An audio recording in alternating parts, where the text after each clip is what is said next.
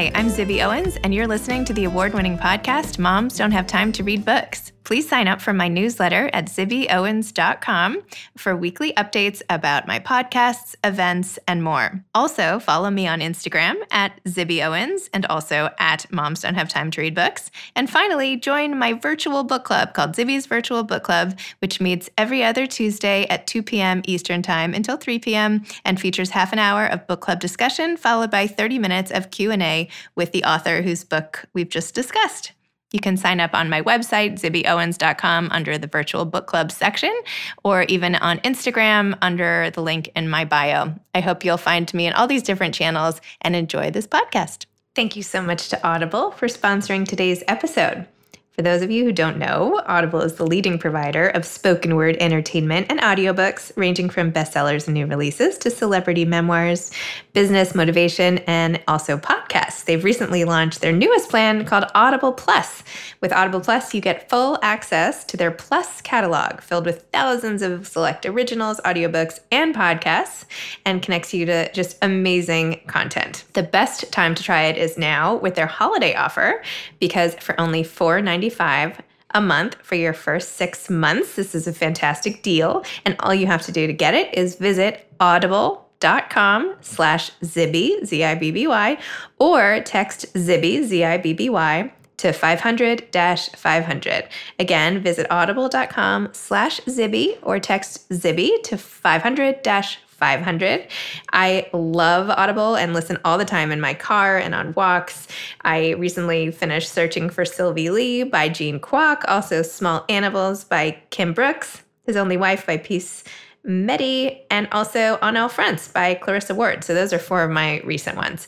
Um, I hope you'll join me in checking out Audible, audible.com slash Zibby, or text Zibby to 500-500. Did I say that enough times? Clarissa Ward is the author of On All Fronts The Education of a Journalist. She is CNN's chief international correspondent. In her 15 year career spanning Fox, CBS, and ABC, Ward has reported from front lines across the world. She's received five Emmy Awards, two George Foster Peabody Awards, two Alfred DuPont Columbia University Awards, two Edward R. Murrow Awards for Distinguished Journalism, honors from the Radio and Television Correspondents Association, the 2016 David Kaplan Award from the Overseas Press Club, and the Excellence in International Reporting Award from the International Center for Journalists. She graduated with distinction from Yale University and in 2013 received an honorary Doctor of Letters degree from Middlebury College in Vermont. She currently lives in London. Welcome, Clarissa. Thank you so much for coming on Moms Don't Have Time to Read Books. Thank you so much for having me on. And how great we just made all these like personal connections that we should have known each other ahead of time, but we didn't. But anyway, here we are. now we're reading. Yeah, now we now here we go. Okay, so on all fronts, your latest your your memoir, not your latest, your memoir just came out and details your incredible experiences as this award-winning badass, basically journalist who I cannot believe how much you've accomplished since graduating after me from Yale. It's like amazing and humbling, and I'm just totally impressed. So, can you please tell Thank listeners you. what your book is about and then what inspired you to sit down and write the story of your life so far? So, I mean, the book is really about my journey starting from my childhood. And it wasn't necessarily a childhood where it would have been an obvious trajectory for me to go on and become a, a war correspondent. And then through 9 11, which for me was kind of an epiphany moment. I was studying comparative literature at Yale. I thought I wanted to be an actress.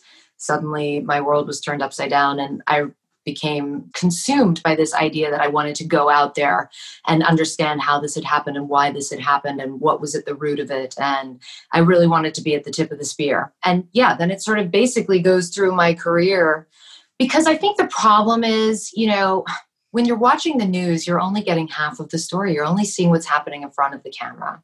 You're not seeing what's happening behind the camera. You're not seeing these beautiful moments of human connection, moments of laughter, acts of kindness, acts of bravery and sacrifice. And and those are the moments, to be honest, that first of all make this, I think, like the best job in the world. But they're also the moments that really shape the way you see and understand the world or a culture or a conflict. And so I kind of wanted to share that with a wider audience. I wanted people who are not, you know, slavishly following every development in Syria to be able to connect to people in Syria and and see the conflict through their eyes and and feel it but do it in a way where it's kind of more approachable. It's like going on a journey with me to some of these really exciting and interesting and often difficult and dangerous places. I only really decided that I wanted to write a book when I got pregnant with my first son. And I was like okay I really need to have some kind of a record for him because I'm probably not going to tell him a lot of these stories at the dinner table, but I want him to know about these things and to know who I am other than being mom. I read your Glamour article just about this. It thought I work in some of the most dangerous places in the world. Motherhood hasn't changed that. And you talk obviously about having a newborn and a two year old and how it feels to like still be the one juggling the playdates while you're at war, you know, like on the battlefields, essentially still dealing with like playgroup. And at your point, of course, the article is much more complex than that, which is a lot of people have thought you're going to give it up now that you have two kids and oh, you must be staying home now. And you're like, would a would a man in the same position professionally be asked the same thing? So I just was hoping mm-hmm. you could talk about that because I thought it was yeah. such a, a powerful piece. Thank you. I mean, you know, it is. It's a really, it's a really tough one because on the on the one hand, yeah, I get a little bit like, come on. I know so many dads doing this job, and I know they're not being asked every five minutes if they're going to keep doing this work now that they're fathers. On the other hand, I do get it. I get why people ask that, and I do really take my security very seriously, and I take my responsibility for midwifing these two young souls into the world really seriously as well. So I think it's a fair question. And I've given it a lot of thought. And really, what I sort of come up with at the end of the day is okay, there have to be boundaries and there have to be limits. There are certain assignments that I won't do if they're too dangerous. I will actively avoid being in a kind of really kinetic situation on a front line. I won't be away for longer than two weeks max, but ideally one week. And I do my due diligence for months to plan these trips to the best of my ability to be sure to mitigate every single risk. But I feel like it's important to have mothers covering war. I think we bring a different perspective to the table. I think that I have changed a lot since becoming a mother. I know I've become more emotionally porous. I feel like my heart is sort of out there beating in the wind, sensitive to every small act of suffering I see, or a child, or a woman who's pregnant, or a mother making sacrifices for her child, I just feel acutely attuned to it and profoundly moved by it. And I hope that makes its way into my reporting. And I, I, I you know, maybe if there were more mothers covering war, we wouldn't have so many wars. Which is not to say that I think all moms should leave their kids and head to the front lines. Not at all it's not for everyone and we need to have a diversity of voices telling these stories. I guess that's my point. Moms don't have time to go to war? I don't know. Yeah exactly. Definitely not so, what do you think it was? And I know you spell out so much of this in the book, and you take us all the way back to even like childhood babysitters and like all of it. But, like, what do you think made you able to do this job so well? Like, this isn't something that everybody could just hop into and excel at. Like, I know I couldn't do it. I have too much fear and mm-hmm. anxiety to even, like, you know, fly to visit my grandmother right now. So, like, how, no, seriously, how do you? Is it is it bravery? Is it like, tell me, no. what do you think it is? What is it? It's, it's definitely not bravery because I don't think I'm exceptionally brave. I'm able to stay calm in incredibly stressful situations, but on the inside, I'm a wreck and I get very scared. So it's not bravery. I think it's I think it's a combination of things. Like if I'm being generous with myself, it's you know, I was an only child. My parents were very busy with their careers always. And I had to be able to perform to get attention. And that meant learning to tell stories in a sort of compelling way. And it also meant learning to be really adaptable. I went to boarding school at the age of 10 years old and I had come from the US and it was miserable. I hated it, but I understood that I needed to. It was like a sink or swim situation. I needed to fit in. I needed to make friends. I needed to make it work. And I did. And that has allowed me that skill, I think, in my career to kind of go into any culture in any place in the world and form human connections with people and just sort of immerse myself. And as long as I have a working Wi Fi connection and maybe air conditioning at a push, like I'm okay. I'll be okay. But I also think yeah, there's a level of passion that you have to have because there is a lot of sacrifice that comes with a job like this, both in terms of your personal life and trying to make that work, and in terms of like the emotional toll that obviously this kind of work inevitably takes. So you really have to want it deep, deep, deep in your core. And I tell that all the time to young journalists who are like, "What sh- should I do this?" And I'm like, if you're even asking yourself that question, it's not going to happen like you have to want this with every fiber of your being. You have to feel it's a vocation. Interesting. And tell me more about the 9 11 experience for you and how this became your calling. So, I mean, you know, I don't know what your experience was like at Yale, but like my experience at Yale was I mean, it was tremendous. It was so thrilling in terms of you know the incredible education and and campus life and and all of it. We were making movies and starting magazines and you know enjoying French New Wave cinema classes. And I had pink hair and lots of piercings and hmm. was indulging in all sorts of you know more superficial self exploration. Let's say. Then 9 11 happened, and it was like a thunderbolt from the sky, right? It was like, oh my goodness, like this has been lovely, but let's face it, there is like some really important stuff happening in the world and it's been happening for a while and I haven't been engaged and I haven't been paying attention and why do these people hate us so much and and and what do they, what do they understand about America versus how America sees itself and how can they be engaged with and how can there be better communication? Because it it felt to me on some level that this mutual process of dehumanization and miscommunication that it was really fundamentally arising from this failure to understand each other. And keep in mind you know i'm 22 okay? There's so there's a lot of idealism and hubris at work but i became impassioned by this idea that i wanted to go and act as a communicator between worlds.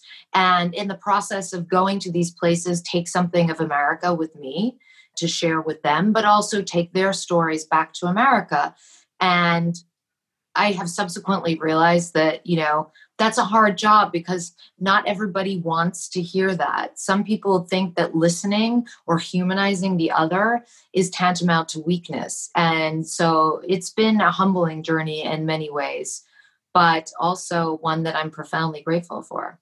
Wow and you're so articulate. I, I love when you like pe- listening to people who speak in like complete paragraphs. Do you know what I mean? Like, I feel like there are speech writers who would want to just like grab what you just said and throw it down on the page and claim it as their own. It's awesome. I have such appreciation. Thank, thank you language. Anyway, so when you keep going from place to place, I know you've worked in Moscow and Syria and you've been everywhere, like Bin Laden, like you just you like you've like traversed the planet essentially. How do you yeah. and I know yes, okay, fine, only child and you know, performance, but how do you literally land on your feet everywhere you go? How do you just pick up and immerse yourself in something totally new with how do you do it? Yeah. So, I mean, what drew me to television rather than print is that television is a team sport and it's collaborative and you work with a cameraman and a producer and um, that really for me is a hugely important part of what i do and i thrive on that collaboration and i really get a lot of energy from just joking around and and, and hanging out because what people never tell you about covering war is like 99% of it is killing time and waiting for something big to happen. And then 1% of it is like totally mental and everything is going off and you're just trying to get as much done as you can. And then it's back to sitting around and, you know, waiting for a press conference, waiting for a ride to the front line, waiting, waiting, waiting is a huge theme. So you need to be with people in the field who make you laugh, who keep you grounded, who keep you sane, who look out for you, who feed you, who you feed. And and that camaraderie is a huge part of it. And definitely that's what's allowed me to kind of parachute into all these crazy places and live in Beirut and Baghdad and Beijing and Moscow and all the places that I've lived because it is lonely it is lonely. And and definitely when i've been on my own on these trips and some of them i've had to do alone you have moments where you witness something so beautiful or so profound or so sad or whatever it may be. And you're like ah oh, it's it's tinged with this real sense of, of, of loneliness that you can't share it with other people in that moment people who you love or people who you work with. So it is hard to be away from home for so long. And it is hard as as successful as you can be at it immersing yourself in other people's lives. They are other people's lives at the end of the day. And i think one of the most challenging parts of the job is trying to carve out your own real life and what does that look like and where is that and who's a part of that?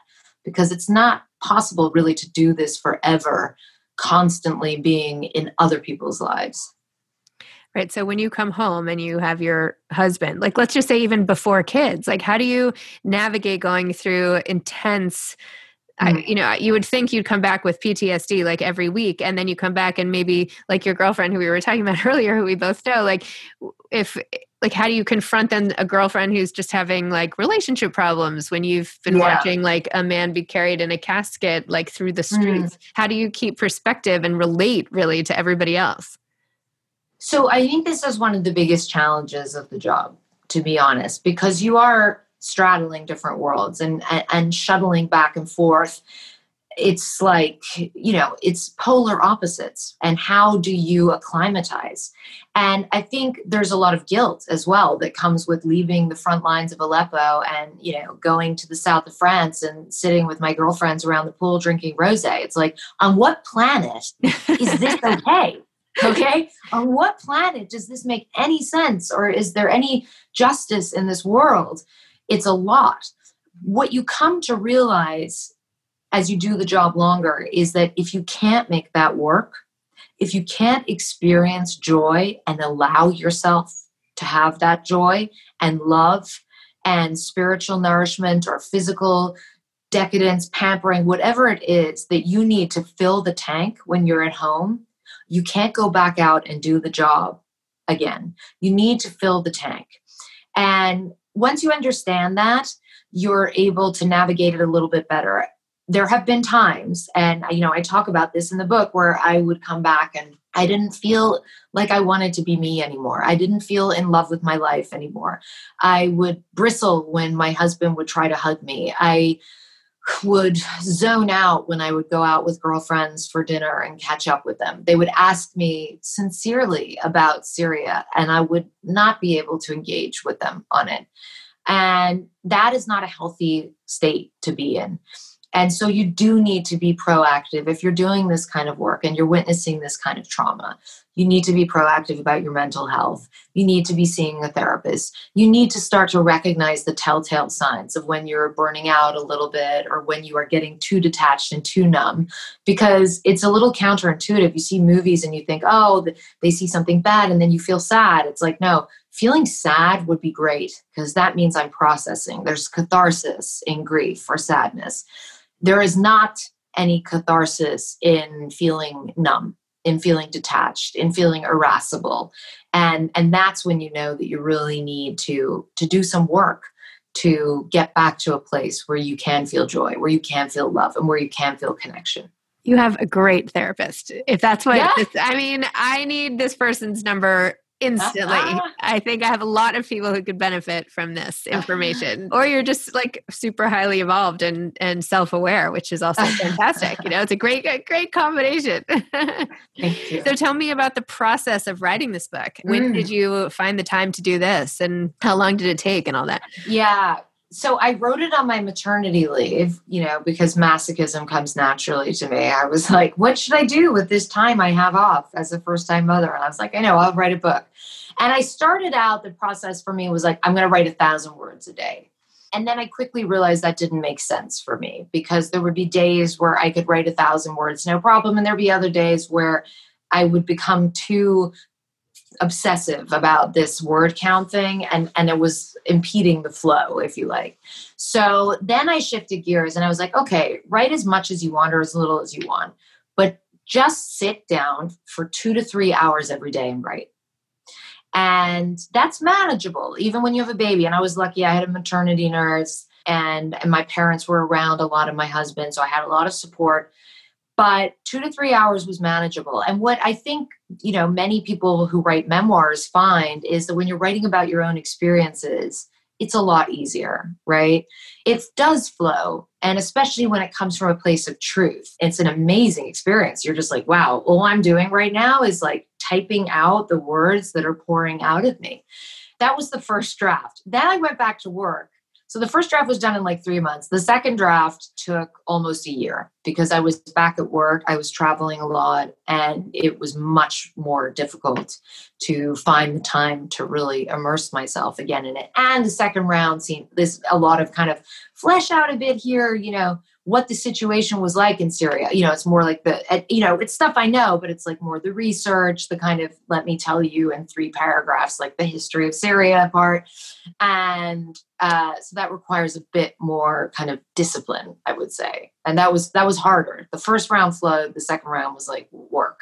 Do you feel like now that you've had all this exposure and research and writing about it, you have like intense political views? Like does it does it shift how you feel about like international relations and all of that on like a bigger picture scale? It's interesting you asked that. I think not so much about political issues. I mean i'm pretty passionate about syria and i have pretty strong views on that. And obviously i like testified at the united nations security council which is you know kind of on the edge of like are you a journalist or an activist? So i've definitely entered that hazy space let's say but for the most part, I think what writing did actually was to give me more courage of my convictions in terms of what makes a great journalist, what makes a great story, and what these sort of human moments of connection. I know I keep coming back to that, but like it made me understand better why I do this and what it's all about for me and and the privilege that comes not just with witnessing history which i have had the fortune of doing on occasion but of making profound connections with people who live a hundred thousand miles away in every metaphorical sense of that you know hmm. and so then how did you deal with covid how did you like when the brakes slammed on your life how did you cope was how was well, it being back so I was heavily pregnant. So basically, everyone was on lockdown with me. I was already on lockdown. But it, listen, it was really challenging because it's the first war I've covered from my living room. And I think it's a very tough story to cover in terms of the way I like to cover stories, which is usually with more of a human angle and so you have to rely a lot on technology and getting people to do video diaries and and it's it's hard. I definitely learned a lot and i'm still thinking now i'm on maternity leave. It also meant that my book release was delayed by six months. That's right i and, yeah so which was a blessing in some ways because i don't think i realized quite how much work releasing a book is. It turns out it's basically a full-time job. Like, we're calling this a maternity leave but basically it's a full-time job. It's a really fun full-time job because you're out there talking about something that you feel passionate and excited about. But yeah i'm definitely thinking now of like okay i'll be going back to work. I'll probably go back after the election. I have no idea what the world's going to look like both in terms of the election and in terms of covid. And what kinds of stories are people going to want to hear this is one of these things covid much like 9-11 it's like a it's a bolt from the sky again that's going to profoundly change the way we live and function as a society in ways that we don't really yet understand. We haven't quite got our arms around it. So it's going to be tremendously interesting but it's definitely going to be challenging as well. Yes i would agree with that. Would you ever now knowing how much work is involved in the whole thing would you ever write another book or are you like this I, is great and you know now you know i haven't prepared. started therapy for that yet. But no yes. I at some point i would like to write a book another book but not for a while. Not for a while.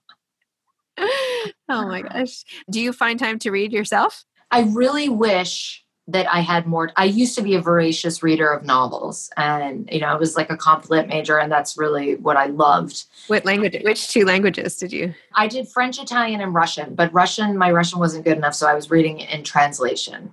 But as you know, I mean, hence the name of the podcast. Having kids is like, wow, when do you find time? You know, I have this beautiful stack of books by my bedside, and then I get into bed, and like my husband's reading Netflix, and I'm sort of making sure that I haven't like missed 50 Zoom calls or whatever.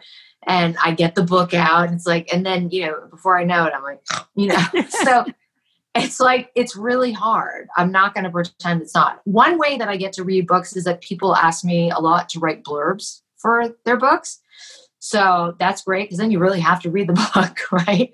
And so I, I do try to read, but man, I really wish I had more time and that I could read more. And that's why I think it's so awesome what you're doing because you know we do need to carve out more time and and find these little moments to to read and it's such a it's such an important thing that we've. i think social media and everything is we've all gotten a little bit distracted well, I hope like by doing the show that I entice people to read because once they hear somebody's story like yours, they're like, "Oh my gosh, I have to hear more. I want to read the whole thing." So that's my goal.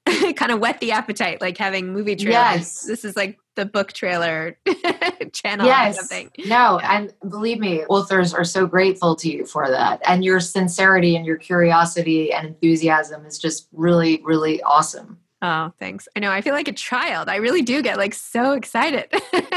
you know, but I do. But it's really awesome. And how great to like, you know, my kids just went to school and now they're only in school in real life for the mornings, my little guys at least. So they come home after three and a half hours.